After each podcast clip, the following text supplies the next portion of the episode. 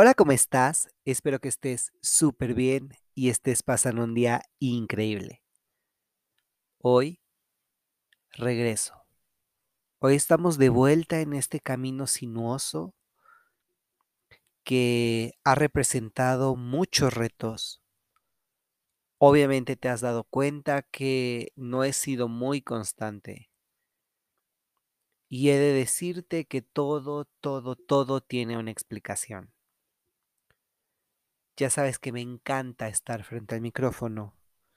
Ya sabes que me encanta estudiar, me encanta aprender. Y me encanta aún más poder explicarte todas las cosas que yo he aprendido, difundir el conocimiento y entonces crear así una red donde yo pueda saber que lo que he estudiado y lo que he aprendido está bien asimilado.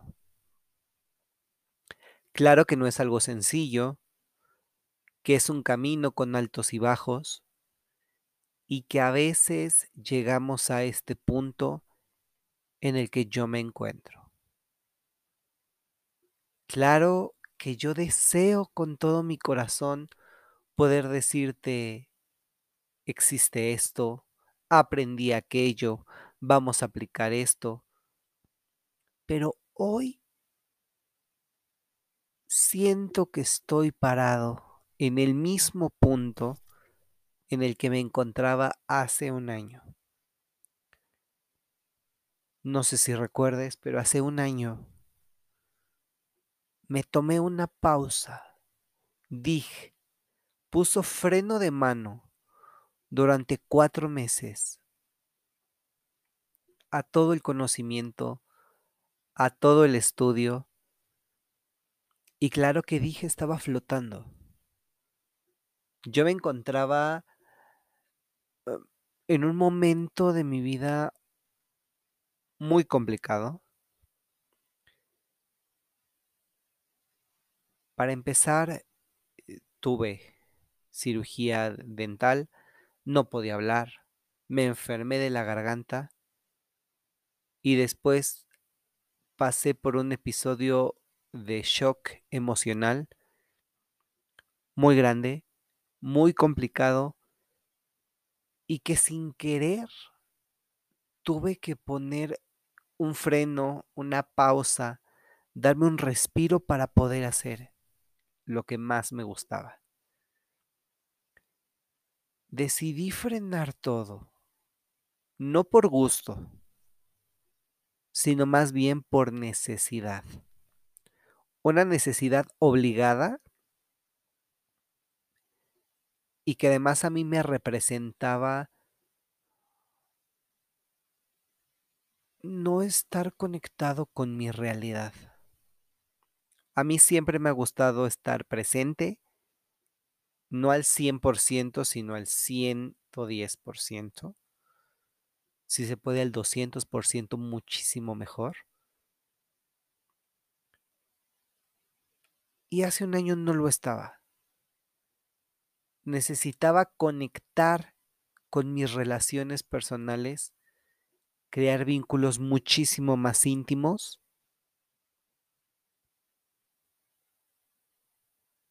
y decidí dejar esto un poco. Y me dolía muchísimo que pasaran miércoles y miércoles y miércoles y yo no pudiera grabar. Me lastimó mucho. Después entendí que estaba haciendo algo mucho mejor, que estaba cuidando de mí mismo y que antepuse mi interés, mi salud mental, mi estabilidad, mucho antes que un deber y un trabajo que yo tenía. Me siento muy comprometido con Dig. Amo Dig, no solo porque es mío, sino porque es tuyo también. Amo Dig porque lo vi crecer, lo vi nacer y conozco sus puntos fuertes y sus puntos débiles. Y estas últimas semanas he estado eh, más abajo que arriba. Estoy en algo que se llama burnout. Y ciertamente es algo peligroso.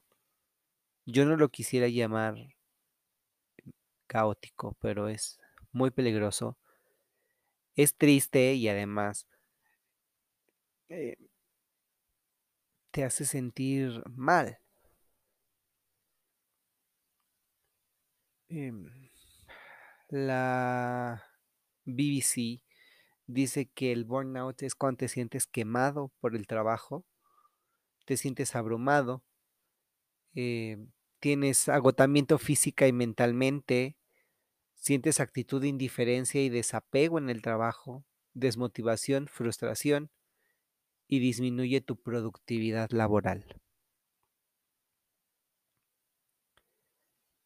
La Organización Mundial de la Salud, la OMS, lo cataloga como un riesgo laboral desde 2019 y se incluyó en la clasificación estadística internacional de enfermedades y problemas de salud conexos y la entrada en vigor se ha fijado para el primero de enero del 2022.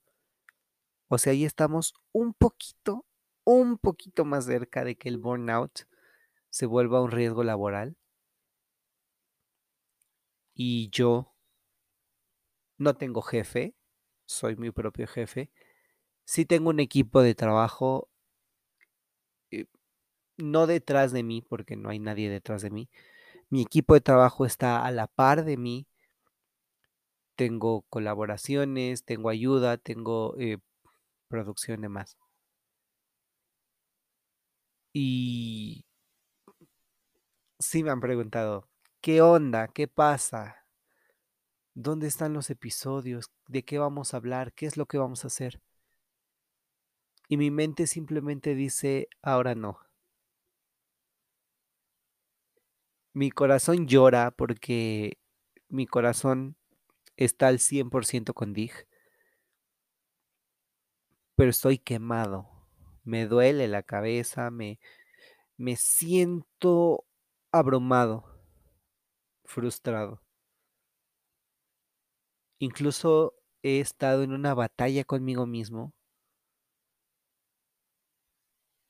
Yo sé que ahorita han habido muchísimos temas, muchísimas noticias, tanto buenas como malas en torno a la sexualidad. Saben que a mí me encanta hablar de sexualidad, hablar de género, que me fui a estudiar que todo el tiempo estoy revisando las notas, estoy haciendo mis apuntes, estoy estudiando, estoy cultivando mi mente.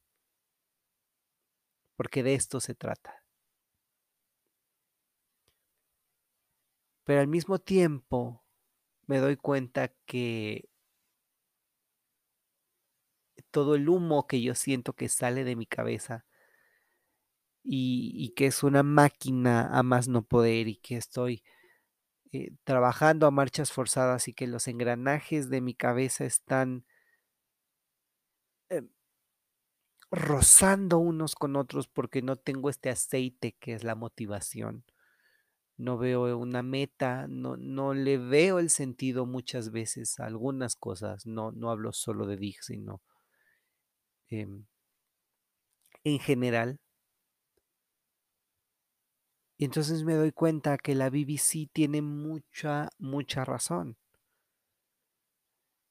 Eh, la BBC me dice que el burnout combina factores de riesgo personales con factores de riesgo relacionados con la organización.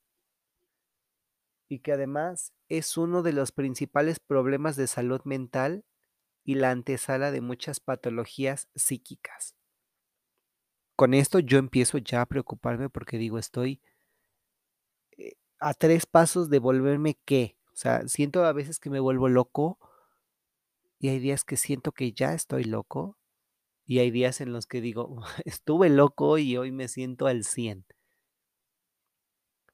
Pero claro, estoy subiendo y bajando en esta montaña rosa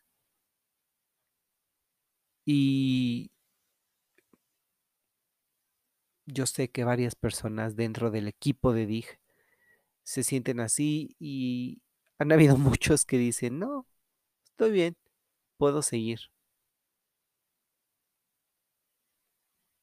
Y sí, hemos seguido, hemos avanzado contra todo pronóstico, pero hoy, pues es momento de dar la cara, de decir que yo principalmente, como head, como, como la cabeza del proyecto, eh, si no estoy yo al 100 y si no estoy bien, las cosas van a salir mediocres. Y a mí no me gusta hacer nada mediocre, no me gusta hacer las cosas a media. Que a veces salen a medias y las hacemos a medias. Y después viene este arrepentimiento terrible de decir lo pude haber hecho mejor o mejor no lo hubiera hecho. Pero hoy estoy dando la cara. Y aprovecho también para explicarte más, platicarte, porque tampoco es este episodio de tirarnos al suelo y llorar y decir no podemos hacer nada, si estoy diciendo que estoy en un burnout, lo menos que puedo hacer es decirte qué es el burnout. El término burnout fue descrito por primera vez en el año 1974 por el psicoanalista Herbert Freudenberger. Él estuvo en una clínica para toxicómanos en New York City y la gran mayoría de la gente que estaba ahí y, sobre todo que eran voluntarios eh, presentaban una pérdida de energía de manera progresiva hasta llegar al agotamiento. Del mismo modo detectó síntomas de ansiedad, que aquí es donde digo sí soy, depresión, a veces sí soy, y desmotivación sí soy, en el trabajo. Además de agresividad hacia los pacientes al cabo de un año de estar trabajando. Y su descripción fue esta. Es una sensación de fracaso y una experiencia agotadora que resulta de una sobrecarga por exigencias de energía, recursos personales o fuerza espiritual del trabajador. Creo que esto no podría hacer más eco en mi vida y en mi mente, porque de verdad lo siento así, como aventarme a un vacío y no saber a dónde voy a caer, y caigo en un laberinto en el que no veo la salida, y saliendo del laberinto estoy en un cuarto en donde no hay luz, entonces no veo nada, entonces voy de confusión a confusión a confusión. Pero ¿por qué? O sea, ¿por qué el burnout y cuáles son sus características? Es consecuencia de un estrés laboral crónico, pero también el burnout puede ser en la escuela, no precisamente en un ámbito laboral, sino también en la escuela. Y suele aparecer en cuyas personas y su profesión demandan entrega y dedicación a los demás como es el caso de la enseñanza, la salud o los servicios sociales. Afecta especialmente a los profesionales de la salud, dado que se encuentran expuestos al sufrimiento humano y a la muerte. Yo no estoy ligado a la salud, pero sí me considero una persona buena al escuchar a los demás y en estos últimos días eh, he escuchado mucho, he retenido en gran medida eh, mis problemas y he hecho contención a los problemas de varias personas que me han contado cómo se sienten y se han desahogado y yo soy la válvula de escape pero también yo necesito una válvula de escape y alguien con quien desahogarme. Además, tienen un alto nivel de exposición laboral con largas jornadas de trabajo y un nivel elevado de exigencia y sobrecarga de tareas. Yo no estoy diciendo que esté a full de trabajo y que tengamos mil cosas que hacer, pero pues tanto el equipo de DIG como yo no somos eh, enteramente DIG, sino tenemos varias ocupaciones, varios trabajos de ingeniería, de abogado, eh, medicina, psicología, eh, diversas ocupaciones donde además pues se junta, ¿no? Esto que con tanto amor hacemos que se llama DIG, pero tenemos que sacar las cosas a flote de alguna u otra forma. Esta exposición a largo plazo genera pérdida de energía, un sentimiento de que nos hace falta la realización personal y una despersonalización que puede ocasionar trastornos de salud y poca motivación para el trabajo, generando errores y deterioro de la calidad del servicio. ¿Cómo ves? Yo no sé si en algún momento tú te hayas sentido así, hayas sentido que estás fallando, que fallaste o que probablemente vayas a fallar. Esto a mí me resuena muchísimo y ya, o sea, ya pasé yo por la etapa de llorar, de tirarme, de patalear, de decir no puedo, ya no quiero, pero al otro día me levanto y digo si puedo y si quiero. Pero empiezo mi estrés, me empiezan a salir ronchas, me brinca un ojo, no conecto las palabras, no puedo formular frases coherentes, estoy todo el tiempo pensando. Eh, no puedo leer, no puedo avanzar en el libro, no puedo avanzar en mis tareas, no puedo hacer un apunte, no puedo revisar. Me voy tropezando con mis propios errores y al querer enmendar uno, cometo otro. Existen tres componentes significativos que caracterizan al síndrome del quemado o burnout. Un estado de agotamiento emocional, que es un sentimiento de estar sobrepasado emocionalmente y exhausto en el trabajo. Aquí recuerdo que una persona me dijo, tu podcast no es un trabajo. Y no, no es un trabajo porque díganme, ¿quién me paga? O sea, ni que estuviera grabando yo a las 2 de la mañana, ni que estuviera leyendo información y estudiando hasta las 3, 4, 5 de la mañana y que estuviera yo leyendo todavía al día siguiente y a la media tarde y diciendo voy a grabar ahorita. No, no, no es un trabajo. Ni me canso, o sea, ni creas que necesito dormir. Una actitud cínica o distante frente al trabajo. Esto no lo he presentado yo, pero habla de una percepción deshumanizada de las personas con las que nos relacionamos en el trabajo. Por suerte, eh, DIG es una red muy humanista, una red eh, de mucha comunicación, de mucha empatía, mucha fraternidad. Y agradezco que sea así, porque tenemos la cercanía y la confianza de decir estoy bien o estoy mal y avanzar, ¿no?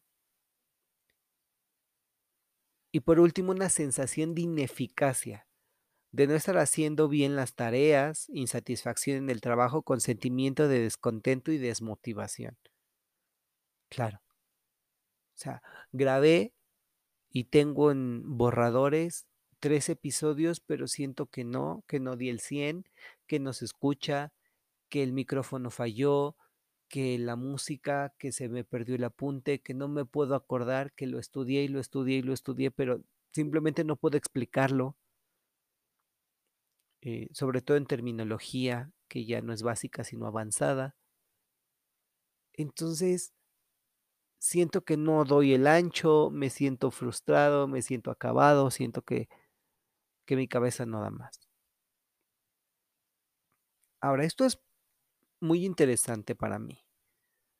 Porque yo pensaba erróneamente que era de, bueno, pues ya estás en burnout y date un respiro, haz meditación todos los días, ve el sol, eh,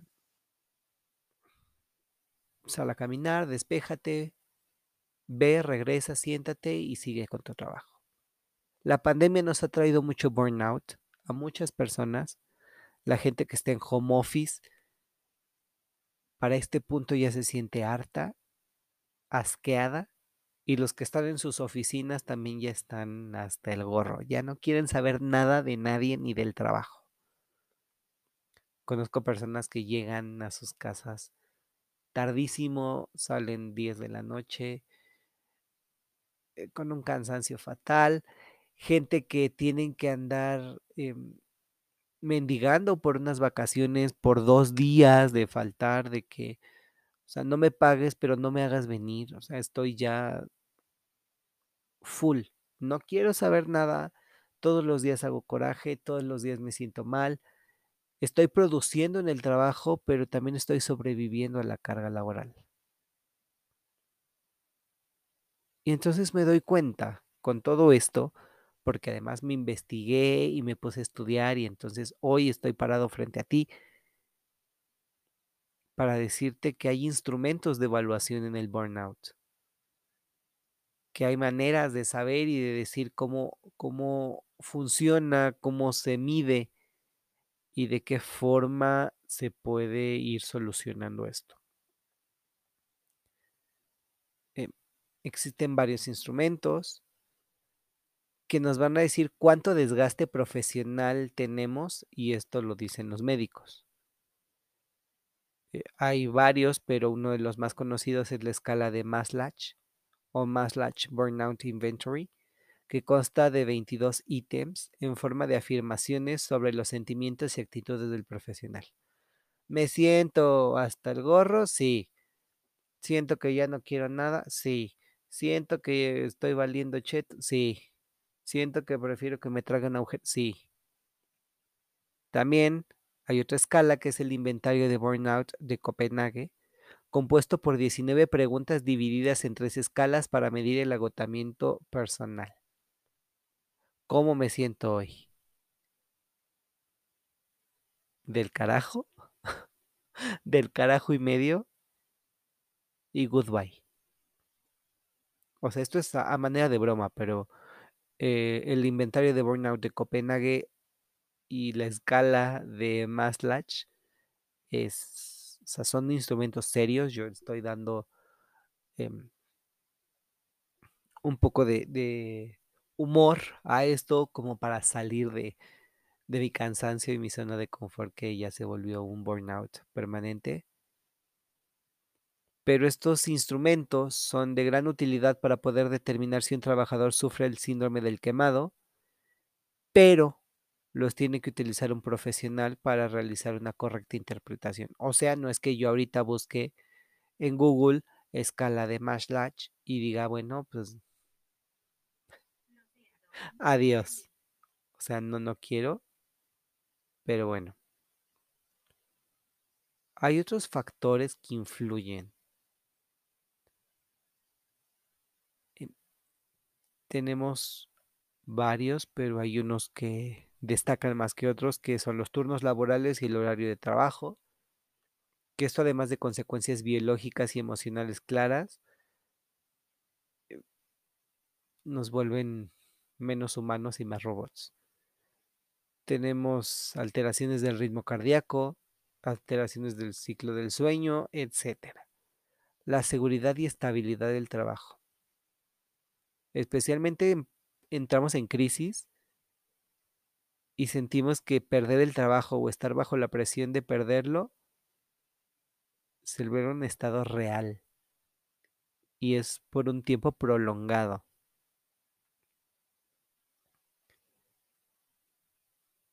También tenemos eh, falta de formación personal y esto influye en el desempeño de las tareas y la falta de asertividad podemos estar o no preparados y por lo tanto poder o no hacer las cosas correctamente en el trabajo.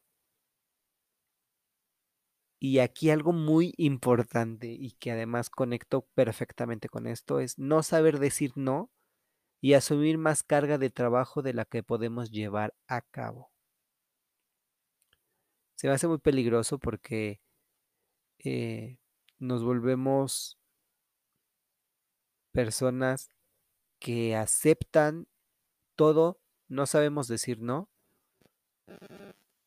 y acabamos hasta el gorro. O sea, literal, ya no nos cabe más trabajo, pero seguimos aceptándolo.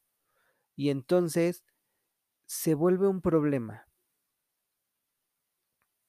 También está la estructura y clima organizacional, porque tenemos organizaciones complejas, que tienen muchos requerimientos, hay muchísima burocracia y responsabilidades, y estas pueden afectar el grado de control del individuo, y esto incluye un alto nivel de estrés, carga de trabajo excesiva, además de poca autonomía profesional. A veces lo que uno está buscando es autonomía de gestión, tener libertad de tu tiempo y poder hacer lo que quieras. Y el trabajo te absorbe y dices, no más. Y las relaciones interpersonales con otros compañeros que también esto es importantísimo y lo veo. No me pasa a mí, pero sí me pasa eh, que lo veo en otras personas.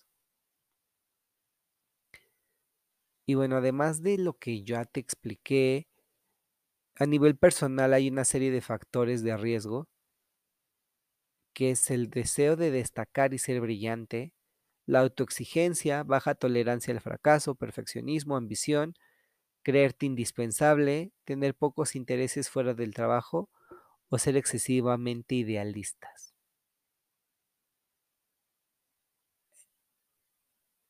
Soy perfeccionista en las cosas que me gustan. Me encantaría decir que en todas, pero no. Soy selectivo y, eh, y además de selectivo, perfeccionista, o sea, limosnero y con garrote. Quiero hacer las cosas bien, quiero estar haciendo las cosas de la mejor manera y sobre todo que todo fluya de una manera increíble. Dig es este bebé que, que hemos visto crecer, que hemos visto avanzar y sobre todo que, que lo he cuidado, lo he alimentado, le he dado de comer, le he dado audiencia y sobre todo Dig ha sido lo que me mantiene con esta motivación, aunque ahorita le esté perdiendo un poco y sé la razón del episodio. Pero no todo está perdido porque hay formas de prevenir el burnout o de darnos cuenta que estamos en un burnout y, y saber cómo actuar. Hay medidas eficaces como dar información sobre el síndrome del burnout, síntomas y consecuencias para que podamos detectarlo. Esto es como muy obvio, pero a veces lo más obvio es lo más invisible a los ojos. Permanecer atentos a las condiciones del ambiente laboral, impartir formación sobre habilidades sociales y estrategias para enfrentarse a los cambios y fomentar actividades extralaborales. Claro que si sales a las 11 de la noche del trabajo, lo único que te queda es irte al gimnasio a las 12. O sea, un gimnasio 24 horas. Pero a la hora de la comida puedes, no sé, jugar lotería o cartas o distraerte tantito con tus amigos y compañeros y decir, bueno, pues va. Es también muy importante no estar al 100 centrados en temas de trabajo, porque dentro y fuera estamos con la cabeza en el trabajo. Y a veces nos rompemos con esto y deberíamos mantener una vida activa desconectados del trabajo. El tratamiento del burnout yo lo catalogo como complicado, pero obviamente el especialista es el que me va a dar la razón o me va a desmentir. Pero bueno, siento que Hay áreas de mejora, pero el tratamiento se, trata y se centra principalmente en la atención a la disminución del estrés o el desarrollo de nuevos hábitos positivos para reducir la aparición del mismo, trabajar resiliencia para aprender y mejorar y recuperarnos, mejorar la autoestima, ajuste de expectativas a la realidad o fomento de hábitos saludables y contar con herramientas para combatir el estrés. Fernando Díez Ruiz es profesor, doctor en la Facultad de Psicología y Educación de la Universidad de Deusto y Pedro César Martínez Morán es director del máster en recursos humanos del ICADE Business School de la Universidad Pontificia Comillas. Todo esto yo te lo dije y a, a, mí me lo dijo la BBC. Estoy citando ahora la fuente porque yo no puedo hablar de algo en lo que no soy experto sin darte una fuente. Normalmente eh, en el episodio de sexualidad y demás, hablo y menciono algunas cosas y por alguna cosa se me va la fuente, no te la menciono, pero eh, disciplina y, sobre todo determinación es lo que va a tener mejorar y decir mis fuentes y si no mis fuentes van a estar en una caja de información donde tú puedas leer la información del episodio y además sepas de dónde está saliendo la información. Pero ahorita de primera mano te digo que lo saqué de la BBC. Y bueno, quiénes fueron los autores, quiénes nos dijeron esto, quién fue el psicoanalista, dónde estuvo, qué hizo. Y bueno, ya sabes qué es el burnout ya sabes qué está pasando en mi cabeza y a lo mejor en la tuya también lo está sucediendo. Hay que estar muy atentos y esto sí te lo pido de favor y encarecidamente. Hay que hacer las cosas bien. Hay que cuidar de nuestra mente, de nuestro corazón, de nuestra salud mental. A veces tenemos tanto desgaste emocional que en lugar de correr y pedir ayuda a alguien y decir, oye, me siento mal, ayúdame, decimos, cuéntame qué te pasa, yo te escucho. Y tenemos nuestros problemas y los problemas de los demás cargando en nuestras espaldas. Y las otras personas han de estar igual ya se desahogaron con nosotros, pero otros se desahogaron en ellos. Es una cadena increíble y tremenda. Y creo que en lugar de ponerle freno a nuestros proyectos, como lo estamos haciendo ahorita, debemos ponerle freno a los obstáculos que nos están haciendo alejarnos de lo que amamos y de lo que trabajamos. Conozco muchísimas personas enamoradas de su trabajo, entregadas al 100,